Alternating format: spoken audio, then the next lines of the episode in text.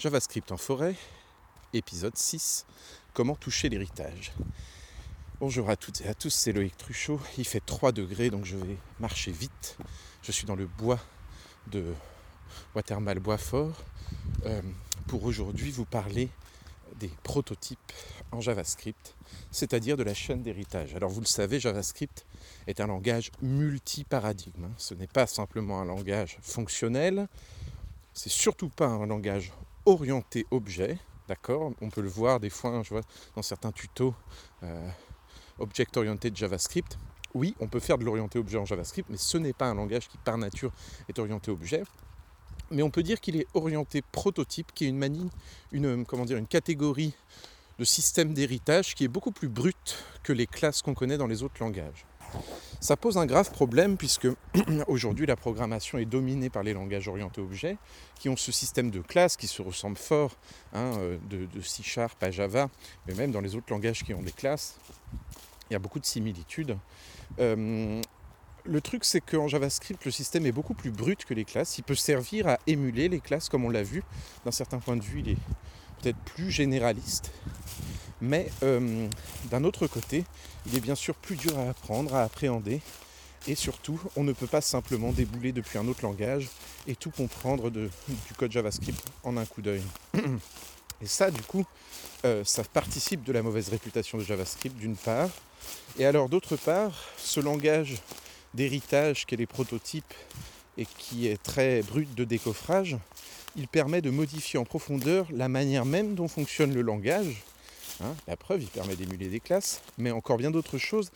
Et donc il participe encore de ce point de vue de la mauvaise réputation de JavaScript. On retrouve certains frameworks ou certaines librairies, ou même du code hein, dans les applications qu'on utilise, qui abîment le fonctionnement de JavaScript en réécrivant les prototypes sur lesquels sont basés les objets, etc. Donc on va avoir l'occasion aujourd'hui de parler de tout ça et de voir à quel point c'est puissant et à quel point malgré cette puissance, normalement on devrait l'utiliser très peu dans nos programmes est plutôt focus sur le fonctionnel. Alors, avant de parler des prototypes, j'aimerais vous parler d'un joli mot en, français, c'est le mot de ombrage. D'accord? C'est un mot qu'on retrouve un petit peu dans la documentation informatique pour traduire les shadowed variables, des choses comme ça. Et alors, à quoi ça correspond? Ça correspond l'ombrage en informatique au fait que dans un scope particulier, si j'ai une variable qui s'appelle A, par exemple, hein, peu importe qu'elle soit déclarée par var, let ou const. Dans un scope particulier, j'ai une variable qui s'appelle A. Quand dans ce même code, je fais console.log de A, c'est bien cette variable-là qui est, qui est appelée, qui est imprimée à l'écran. Maintenant, si dans ce même bout de code, dans ce même scope, je n'ai pas de variable ayant pour nom A, ce que va faire mon code JavaScript, c'est qu'il va remonter une chaîne de scope. Hein. Il va regarder si dans la fonction qui appelait cette fonction dans laquelle j'ai fait console.a, il n'y avait pas un a. Il va regarder si dans le if qui déclarait cette fonction, qui appelait cette fonction dans laquelle il y a mon a, il n'y avait pas un a. Et ainsi de suite jusqu'au scope global. Et même, j'ajouterais, de nos jours en JavaScript, on parle de scope global, des fois comme le scope du fichier sur lequel je suis en train de travailler et dans lequel j'ai pris soin quand même de déclarer ma variable avec le mot-clé var const Mais euh, on peut parler aussi en JavaScript d'un scope, super global, qu'on appelle aussi le global this, et qui est, euh, quand on parle de JavaScript côté front-end, l'objet window en fait, hein, qui contient lui-même tout un tas de choses auxquelles on peut accéder euh, sans, le citer. Hein. par exemple, console n'est qu'une sous-partie de window, alerte n'est qu'une sous-partie de window, Hein, et alerte, triple égal window.alert vous retournera true, c'est tout simplement la même fonction. Donc, euh, si vous activez ESLint, dont on parlera dans un autre épisode, dans votre code JavaScript pour essayer de regarder les erreurs et les warnings, souvent il vous dira comme un warning, si vous nommez une variable A mais qu'une autre existe dans un scope plus haut, euh, attention, nomme-la différemment pour pas que ce soit confus. Hein.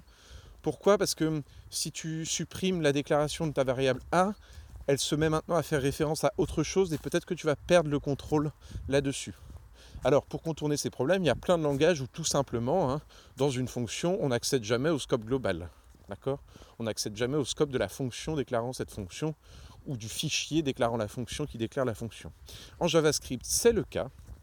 On parle d'ombrage. Euh, dans le même genre de vocabulaire, on parle aussi des, surcharges dans le monde des, classes. Euh, ici, ça ne nous intéresse pas vraiment, puisque comme vous le savez, les classes sont trop faibles en JavaScript pour qu'on puisse le faire. Donc restons sur cette notion d'ombrage. Hein. Lorsqu'une variable n'existe pas dans un scope, JavaScript vérifie si elle n'existe pas dans le scope parent de ce scope, et ainsi de suite, jusqu'au scope global.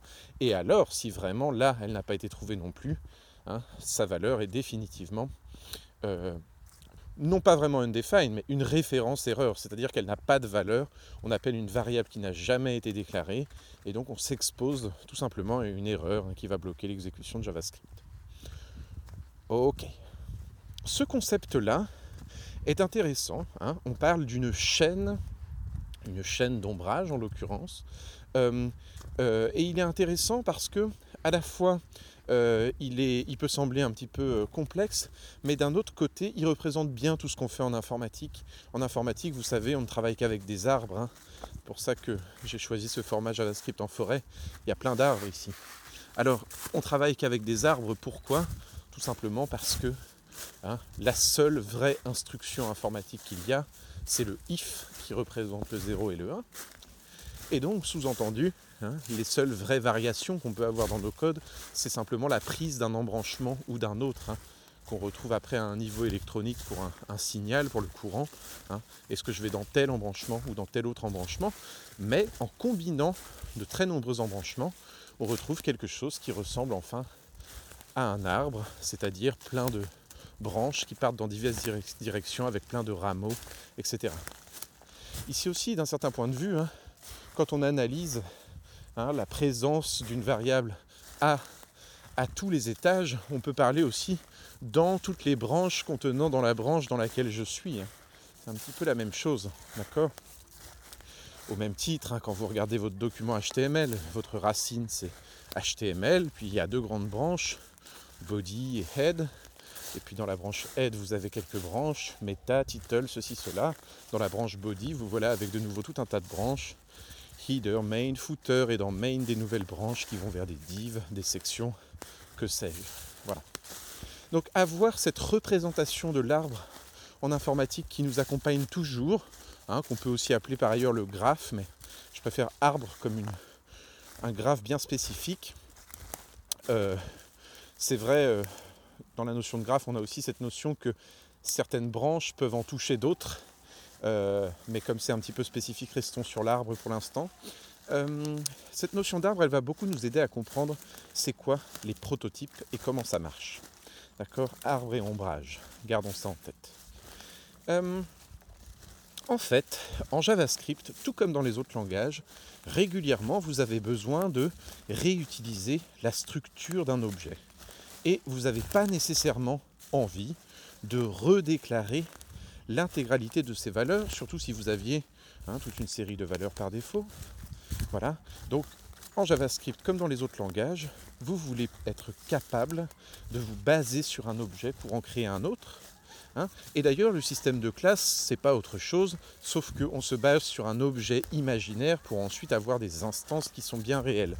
Ici, on parle de prototype parce qu'un prototype, c'est justement typiquement euh, un objet concret hein, qui représente une inspiration ou un point de départ pour d'autres objets concrets. Hein. Ce n'est pas euh, une notice euh, pour le fonctionnement de l'objet comme le serait la classe, c'est un objet réel que je vais utiliser pour inspirer la création d'un nouvel objet. C'est ça le prototype. Alors, évidemment, encore une fois, j'abuse un petit peu des mots parce que on a aussi la notion de prototype, si on décompose ces mots-là, qui nous indique qu'on parle d'un type non fini pour un objet, hein, une espèce de pré-type. Euh, et bien sûr, pour la science informatique, c'est peut-être plus valide de le voir dans ce sens-là, mais ça revient tout simplement au même à la fin. La proximité étymologique montre aussi une proximité de sens. Donc, euh, comment utiliser la fonctionnalité d'héritage qui nous est offerte par JavaScript, le prototype? Alors on va commencer par la manière la plus simple avec un petit object.create. Imaginons un objet qui existe réellement. Const, personne, égale, ouvrez les accolades, prénom John, nom Do, hein, l'anonyme américain moyen. Fermez les accolades, terminé. Si je veux un objet, d'accord, qui soit basé sur ces informations-là, d'accord, qui hérite de ces informations-là, je peux en JavaScript hein, utiliser object.create, alors object avec une majuscule, hein, j'utilise cette sorte de constructeur un peu bizarre object qui existe, et puis sa méthode create, ouvrez la parenthèse, et ici je lui passe un objet qui sert de base à un autre, qui sert de prototype à un autre. Alors allons-y, const personne 2 égale object.create et dedans je mets ma personne 1, mon premier objet personne. Maintenant, si je fais console.log de personne 2, point prénom, j'obtiens bien John, d'accord hein, Tout comme si je l'avais fait avec ma personne 1. Le truc, c'est que si je modifie ce prénom, hein, que je dis maintenant personne 2, point prénom égale Loïc, eh bien ça n'a pas affecté personne 1. D'accord Personne 1 est resté dans son petit coin, contrairement à si à l'origine j'avais fait une constante avec mon objet personne 1 et puis que j'avais fait personne 2 égale personne 1, on voit bien qu'ici j'aurais eu un pointeur dans mes deux variables pointant vers le même objet en mémoire. Et si j'en modifie un, ça modifie l'autre d'office, car en fait il s'agit du même objet. Je vous renvoie aux épisodes précédents pour comprendre bien ça. Donc ici c'est un petit peu spécial. En fait, mon personne 2 a une sorte de pointeur qu'on appelle aussi le prototype, hein, un pointeur vers un autre objet qui sert de fallback, hein, qui sert de valeur par défaut tant que je n'ai pas cité une nouvelle valeur dans mon objet. D'accord? C'est comme ça que ça marche. Et en fait, tous les objets en JavaScript hein, ont finalement ce prototype, ce pointeur vers un autre objet. Si jamais mon objet, j'ai jamais dit Hein, qu'il avait un prototype avec un object.create par exemple, eh bien en fait, son prototype c'est tout simplement object, l'objet de base hein, qui a quelques méthodes, par exemple la méthode toString, si bien que n'importe quel objet que je crée hérite de cette fameuse méthode toString. D'accord? Enfin, object lui-même, il a un prototype. Ce prototype, c'est nul, hein, une valeur vide. Si bien que nul étant une valeur vide, nul n'a pas de prototype. Et donc on voit bien qu'ici, on a une chaîne prototypale, d'accord hein, Chaque objet a un prototype qui a lui-même un prototype, qui a lui-même un prototype, jusqu'à ce qu'on arrive à l'objet parent de tous les objets qui s'appelle tout simplement object, hein, ce constructeur un petit peu spécial, d'accord Et qui lui-même euh, a pour prototype tout simplement nul, Qui n'a pas de prototype, on peut dire d'un certain point de vue. Ok. Alors, quel rapport entre l'exemple que j'ai donné et la notion d'ombrage qu'on a décrit juste avant? Bien en fait, euh, mon objet, hein, si je le regarde bien, mon objet euh, personne 2, il n'a aucune propriété tant que je, ne les ai pas setés moi-même. Hein. En fait, ce qui se passe, c'est qu'il a simplement ce fallback, il est capable d'aller regarder dans son prototype certaines propriétés tant qu'il ne les présente pas lui-même. D'accord? Donc si j'écris bien sûr euh, personne 2 prénom égale Loïc, maintenant j'ai face à moi un objet qui a un prénom, c'est une string, et rien d'autre. Si bien que quand je vais chercher personne 2 nom, hein, point nom n'existe pas. J'ai bien une valeur qui est undefined pour euh, ce nom. D'accord? Mais en fait, si je vais regardez le prototype et c'est exactement l'interpréteur que je fais. Si je suis le pointeur vers la personne 1, là je trouve un nom que je peux donner comme valeur par défaut à ma personne numéro 2. D'accord? Au même titre, hein, quand j'utilise toString sur cet objet-là, qui va très certainement me retourner euh, object, object euh, entre crochets, on expliquera plus tard pourquoi, euh, quand j'écris euh, tout string parenthèse parenthèse sur cet objet-là, je lui ai jamais donné la méthode hein, à personne de toString, si bien que mon interpréteur regarde si elle n'existerait pas dans le prototype de mon objet qui s'avère être ma personne numéro 1, qui n'a pas de toString, et regarde dans le prototype de cet objet numéro 1, et lui, son prototype, comme je vous l'ai dit, c'était hein, l'objet natif général JavaScript qui, lui, a bien une méthode toString, et donc il peut l'appliquer ici correctement. Donc on peut de cette manière-là, à coup d'object.create, hein, créer tout un système d'héritage pour avoir des valeurs par défaut, mais aussi des méthodes hein, partagées entre tout un tas d'objets. Et justement, cette notion de méthode partagée, elle peut avoir son intérêt. Alors comme vous le voyez, hein, l'héritage, c'est intéressant pour la partie euh, euh, valeur par défaut, mais c'est un petit peu rare qu'on en ait besoin directement pour des raisons de performance, juste pour des simples valeurs comme euh, les, strings, les booléens et les numbers.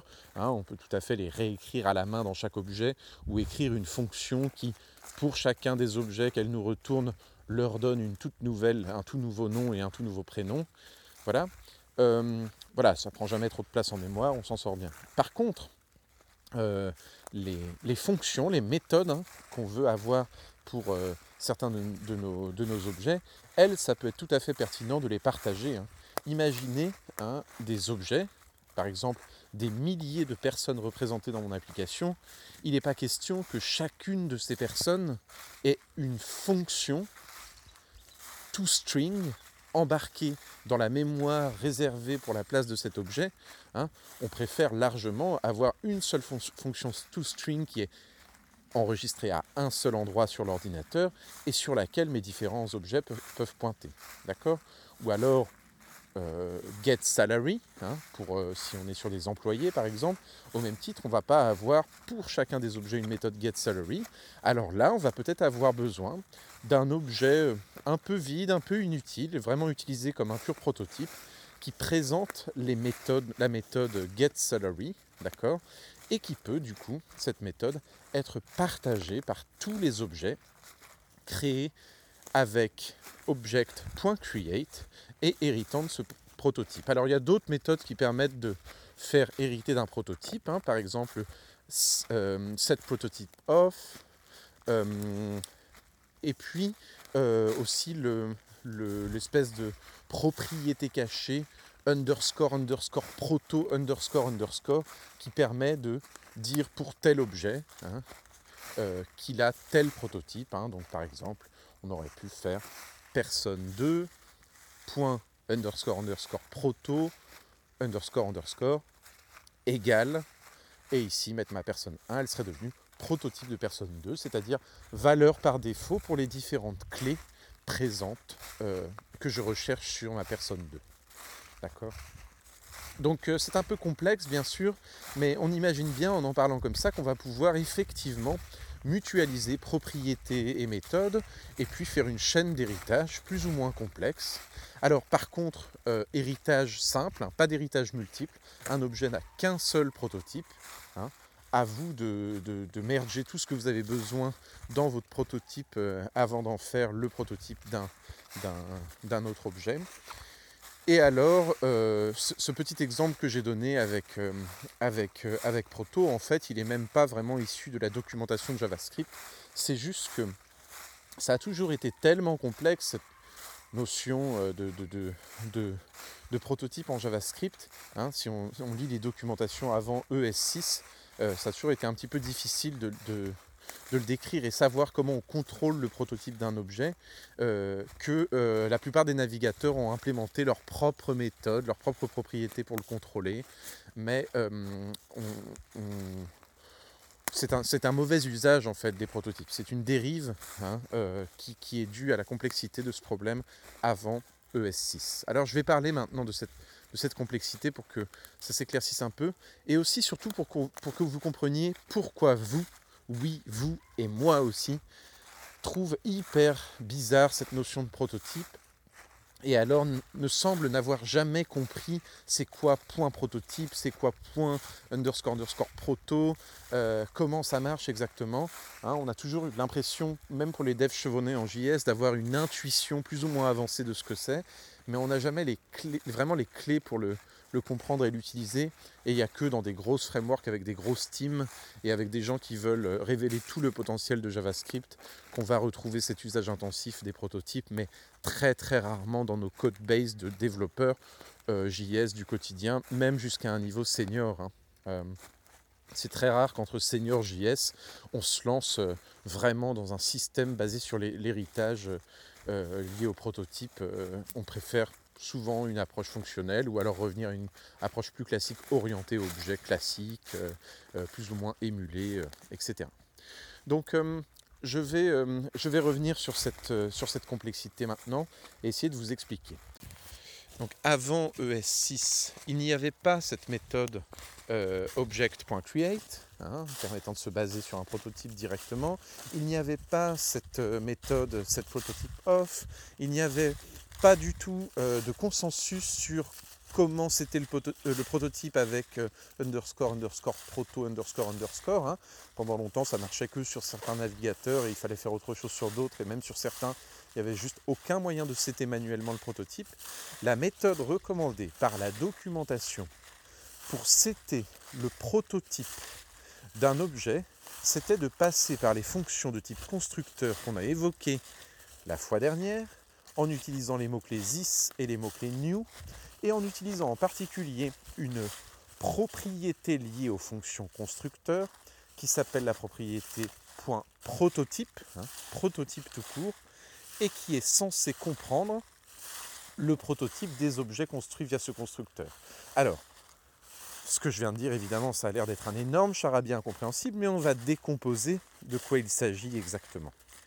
Rappelez-vous, en JavaScript, une fonction peut tout à fait être un constructeur d'objets pourvu qu'elle soit appelée avec le mot-clé new devant. Je crée une fonction voiture, je lui mets bien une majuscule pour bien justement que je vois d'un coup d'œil que je veux m'en servir comme constructeur. Cette fonction voiture, hein, elle reçoit l'argument couleur par exemple, et elle le met tout de suite dans this couleur égale couleur. Hein.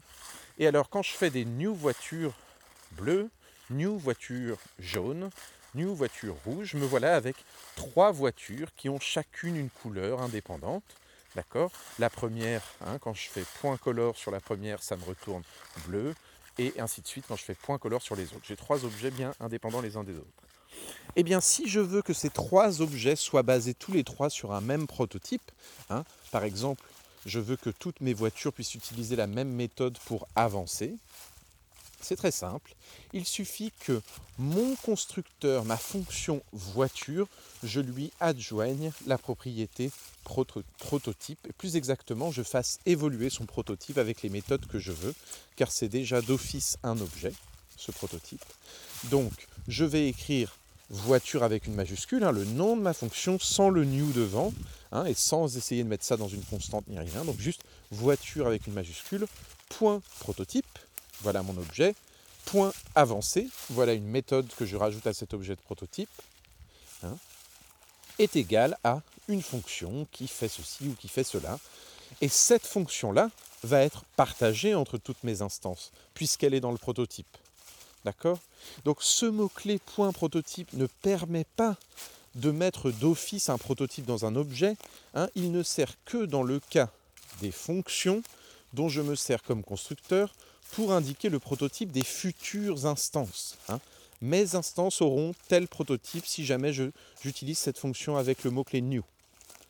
Voilà à quoi ça sert ce mot prototype dans JavaScript. Donc c'est vraiment hein, une, propriété qui est réservée. Hein. Vous ne devriez jamais prendre une fonction et essayer de modifier son prototype sans savoir ce que vous faites, parce que ça va entraîner une mécanique particulière d'héritage qui va être en fait très pratique. D'accord Hein, à l'origine, avant ES6, c'était le seul moyen officiel euh, de euh, créer des prototypes pour nos objets, et c'était parfait. Qu'est-ce que ça voulait dire? On s'en servait typiquement pour prévoir toutes les méthodes d'une série d'objets illimités qui seront instanciés à travers une fonction hein, une fonction normale, mais que j'utilise comme un constructeur avec le mot-clé new, en m'assurant que ces méthodes sont bien partagées entre toutes ces instances et non pas euh, euh, attribuées comme une propriété à chacune de ces instances individuellement en consommant euh, énormément de mémoire pour chaque objet. Hein. J'ai un seul emplacement mémoire avec ma fonction et chaque objet peut aller utiliser cette fonction puisque quand j'essaie de l'appeler depuis mon objet, elle n'est pas directement dans mon objet, mais il y a un check du prototype qui est fait, qui la trouve et qui l'exécute. Ceci explique encore une autre subtilité parmi les plus complexes de JavaScript, c'est la valeur de this. Car évidemment, une méthode pour un objet a peu de sens si elle n'a pas un this qui se cache en elle, qui permet de retrouver hein, l'objet parent. Donc, c'est pour ça qu'en JavaScript, le this n'a pas le même sens que dans les autres langages. Hein. le this fait toujours référence à l'objet qui a appelé la méthode lui-même. Sinon, de temps en temps, on pourrait se perdre entre est-ce que le this référence mon prototype, le prototype du prototype, ou alors l'objet lui-même, ou encore quelque chose d'autre, que sais-je. Non, non, hein, on a bien un this qui représente toujours en JavaScript, sauf petit détour par une arrow function ou contexte très particulier, d'accord Mais qui représente toujours la fonction appelante, euh, l'objet appelant la fonction. Hein. Dès que je rencontre en fait toto.dire bonjour, et eh bien en fait le this dans ma fonction dire bonjour, qu'elle soit dans le prototype ou non, ou qu'elle soit dans le prototype du prototype du prototype ou non, et eh bien ce this vaut toujours toto en fait, l'objet qui vient d'appeler cette fonction depuis lui-même, hein, cette méthode depuis lui-même. Donc euh, là, on touche à quelque chose, peut-être certaines personnes abandonneront et voudront pas en savoir plus. Et hum, ne culpabilisez pas de prendre cette position-là. Pourquoi? Puisque comme je le disais, d'excellents développeurs JS au quotidien ne touchent pas au prototype. Ce qu'il faut savoir, c'est que de temps en temps, un objet n'a pas de, euh, euh, propriété apparente, mais qu'un check est fait sur son prototype. Donc de temps en temps, ça peut mener à des erreurs difficiles à comprendre. Hein. Euh, par exemple, je croyais que telle chose devait absolument être undefined. Je ne savais pas que telle chose avait une méthode toString. Je pensais qu'il n'avait pas de méthode toString. Et je me rends compte que par lien prototypal dans la chaîne de prototype, comme quelque chose a une méthode toString et que mon objet hein, voilà, hérite de ce quelque chose, en l'occurrence l'objet principal, eh bien il se retrouve avec cette méthode-là alors que je ne l'ai pas choisi.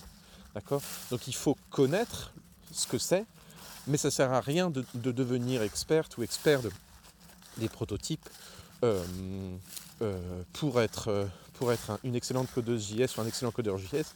En soi, vous allez pouvoir faire tout votre chemin avec simplement ce qu'on a avec ES6 qui permet déjà de se passer de cette complexité des constructeurs, mais même sans parler de cette prototype ou de, euh, Object Create, euh, tout simplement avec le syntactic sugar que vous avez pour les classes, tout ça est fait automatiquement sans que vous vous en rendiez compte. Et puis, euh, rappelez-vous, ce n'est pas des vraies classes, je, je, le confirme ici. Et alors, aussi tout simplement, euh, euh, il y a juste quelques, quelques euh, petites, petites choses à se, à se, remémorer pour être sûr de ne pas se faire avoir, à commencer par le foreign. Le foreign qui permet d'itérer sur les clés d'un objet, hein, for, var, k, for, let, k, for, const, k, in n'importe quel objet, cette structure de contrôle foreign, attention, elle itère aussi sur le prototype. Donc euh, vous avez un objet, hein, vous voulez juste vérifier ses propriétés, et puis vous vous retrouvez, ou par exemple vous voulez compter son nombre de propriétés, et vous vous, retrouvez avec beaucoup plus que son nombre concret de propriétés, parce qu'il est allé chercher les propriétés du prototype aussi, par exemple. Hein. Donc voilà, c'est un des rares cas en JavaScript où on peut se faire avoir. Euh, euh, l'usage du foreign qui de toute façon euh, est pas toujours adéquate. Hein. Si vous avez besoin d'une structure itérable, d'une structure sur laquelle vous voulez faire une boucle for, un array est beaucoup plus adapté. Hein. D'accord? Donc euh, la structure du foreign, voilà, elle, elle, elle, elle, elle, est un peu ambiguë là-dessus. Et alors vous pouvez vérifier hein, si une chose est une vraie propriété d'un objet, si une clé est une vraie propriété d'un objet, ou si elle vient du prototype. Hein. Vous avez cette euh, méthode euh, has own property, ouvrez la parenthèse, et ici vous mettez le nom d'une clé.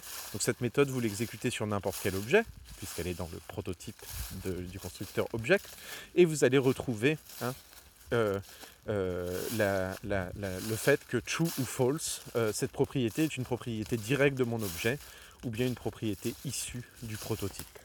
Hein. Donc vous avez des techniques comme ça à connaître. Hein, pour, elles sont rares, le principal cas d'usage c'est Foreign. Puis voilà, vous devez connaître au moins en gros ce que c'est. Hein, euh, peut-être réécouter cet, épisode, les moments clés, si vous avez besoin de, vous assurer là-dessus, pour comprendre le système d'héritage en JavaScript. Hein. Il y a bien un système d'héritage en JavaScript. Et par exemple, comme vous le savez, un array, c'est un objet comme un autre. il hérite du prototype d'objet. Et puis il a lui-même un prototype spécifique qui contient les méthodes de Ray, que sont for each, map, filter, find, euh, sum, every, etc. Voilà. Et pour tout nouvel array créé, qu'on le crée avec un new array, ou qu'on le crée même sous forme littérale avec juste des, crochets qui s'ouvrent, eh bien, tous ces nouveaux arrays peuvent partager ces méthodes. Hein. Comme vous vous en doutez, ils n'ont pas chacun ces méthodes écrites dans leur propre mémoire. Ils vont chercher dans le prototype de l'array qu'est-ce que c'est que cette drôle de méthode for each et qu'est-ce qu'elle fait? Et alors, dedans, hein, euh, encore une fois, euh, euh, les, valeurs de ZIS sont utilisées à la façon JavaScript, etc., etc., avec toutes les règles qu'on a mentionnées plus tôt. Donc vous pouvez vous-même hein, créer votre propre prototype euh, intéressant pour des structures euh, qui reviennent dans votre code si besoin, même si l'usage, cet usage est relativement rare. On voit plutôt ça dans certains frameworks ou, autres. Et, c'est souvent pas recommandé de trop jouer avec les prototypes. Et alors, comme je le disais au, début de l'épisode, c'est surtout pas recommandé de jouer avec les prototypes existants. Vous pouvez complètement réécrire la méthode for, for du prototype de Ray. Vous pouvez même l'écrire longtemps après que plein de arrays aient été déclarés. Hein. le JavaScript est un langage tout à fait dynamique, hein. il n'y a pas d'étape de, compilation euh, en amont, et donc ça va affecter tous les objets déclarés plus tôt, hein. tout de suite. Vous changez quelque chose dans l'objet prototype après avoir déclaré plein d'objets qui ont ce prototype comme prototype, d'accord Et euh, tous, les objets sont affectés euh, tout de suite par ce changement.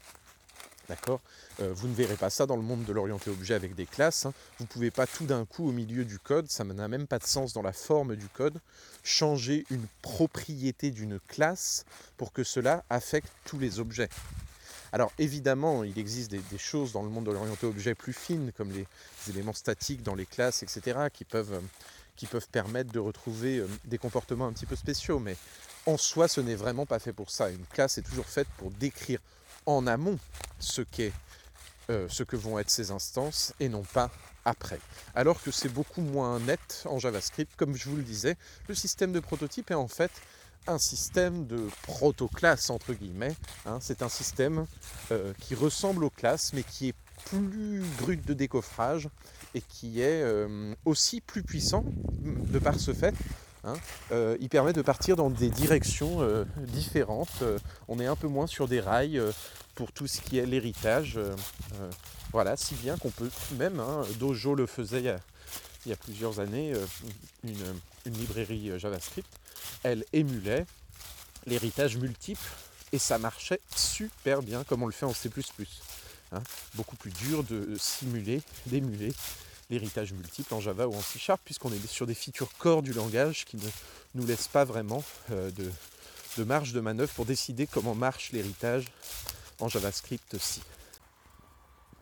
Ok, un, autre point important à aborder peut-être avant de se quitter, c'est ce système de prototype explique en grande partie la forte résilience de JavaScript. Hein. JavaScript est là sur le web depuis 95, depuis les années 95. Tous les sites qui ont été faits depuis ce temps-là marchent toujours. Ça devrait vous mettre la puce à l'oreille si vous avez, euh, comment dire, euh, vécu longtemps dans le monde de l'informatique. Vous savez que les langages eux-mêmes finissent par euh, publier des versions non rétrocompatibles avec les anciennes versions. Hein, par exemple, de Python 2 à Python 3 ou autre. Et JavaScript, on en est à la version, alors le versionning est un petit peu bizarre, on va dire on en est à la version 2020. Et euh, tous les sites qui ont été faits en 95 avec JavaScript marchent toujours. Incroyable. Pourtant, le langage a énormément évolué. C'est peut-être un des langages qui a le plus évolué hein, ces dernières années. Comment est-ce possible qu'il n'y ait jamais eu de, de, grandes cassures avec euh, les versions existantes et que le web continue de marcher malgré tous les apports ben, C'est très simple. Hein. Par exemple, si JavaScript décide de rajouter à tous les arrays hein, la méthode map et qu'elle n'existait pas avant, euh, ou alors demain une autre méthode, par exemple flatmap, et qu'elle n'existait pas avant, eh bien en fait on va pouvoir très facilement modifier le prototype de Ray, hein, sans toucher au reste bien sûr, et rajouter une petite chose ici. Euh, et donc du coup, euh, on va pouvoir faire évoluer tranquillement ce langage sans prise de risque, en jouant systématiquement avec les prototypes. et alors, de temps en temps, dans de rares cas, les personnes qui auront le plus tordu le cou à JavaScript pour le faire marcher vont, vont avoir des déceptions en voyant que dans la toute nouvelle version de, JavaScript, tout ce qu'ils ont fait est devenu inutile, ou alors euh, que vraiment euh, les choix qu'ils ont faits euh, rentrent en conflit avec des nouveaux choix.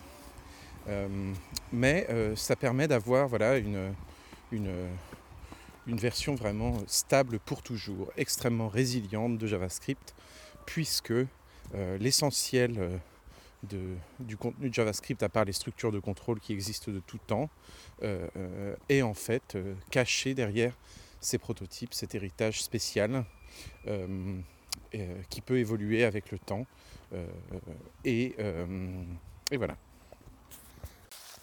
Voilà, je suis frigorifié, donc on va s'arrêter là pour, euh, pour aujourd'hui, quitte à reparler un tout petit peu de ce prototype durant euh, d'autres émissions. J'en profite pour faire un petit shameless plug à la fin de ce podcast avant de vous quitter. Euh, je parlais la dernière fois de mon envie de travailler sur un nouveau podcast qui parlerait des, informaticiens et des informaticiennes célèbres, hein, figures de l'informatique depuis ses débuts, eh bien, c'est chose faite. Sur toutes vos plateformes de podcast, vous pouvez retrouver ce podcast informaticien célèbre, mais écrit de façon inclusive avec un, point, hein. donc informaticien suivi de point NES célèbre. Donc euh, ce podcast voilà, va parler des hommes et des femmes qui ont construit euh, l'univers dans lequel on travaille, l'informatique, euh, et devrait être, devrait être plutôt sympathique, un format plus court où on présente personnalité par personnalité mais aussi pour chacune des personnalités un peu les langages qu'elles ont créés, sur lesquels elles ont travaillé, avec des exemples, des citations que je commente. Euh, voilà. Merci aussi de votre soutien. Les quelques emails que j'ai reçus euh, me font hyper plaisir, euh, dans lesquels soit vous me posez des questions et on a un échange, soit vous me dites juste que ça vous plaît et que vous avez envie que ce podcast continue. voilà, on reste sur ces rails. Moi, ça me fait très plaisir de partager voilà, ces éléments que par ailleurs je donne en cours avec vous et en même temps de continuer ces petites balades en forêt qui sont ma foi bonnes pour la santé, même si aujourd'hui euh, euh, j'espère ne pas attraper le rhume. Allez, à bientôt, salut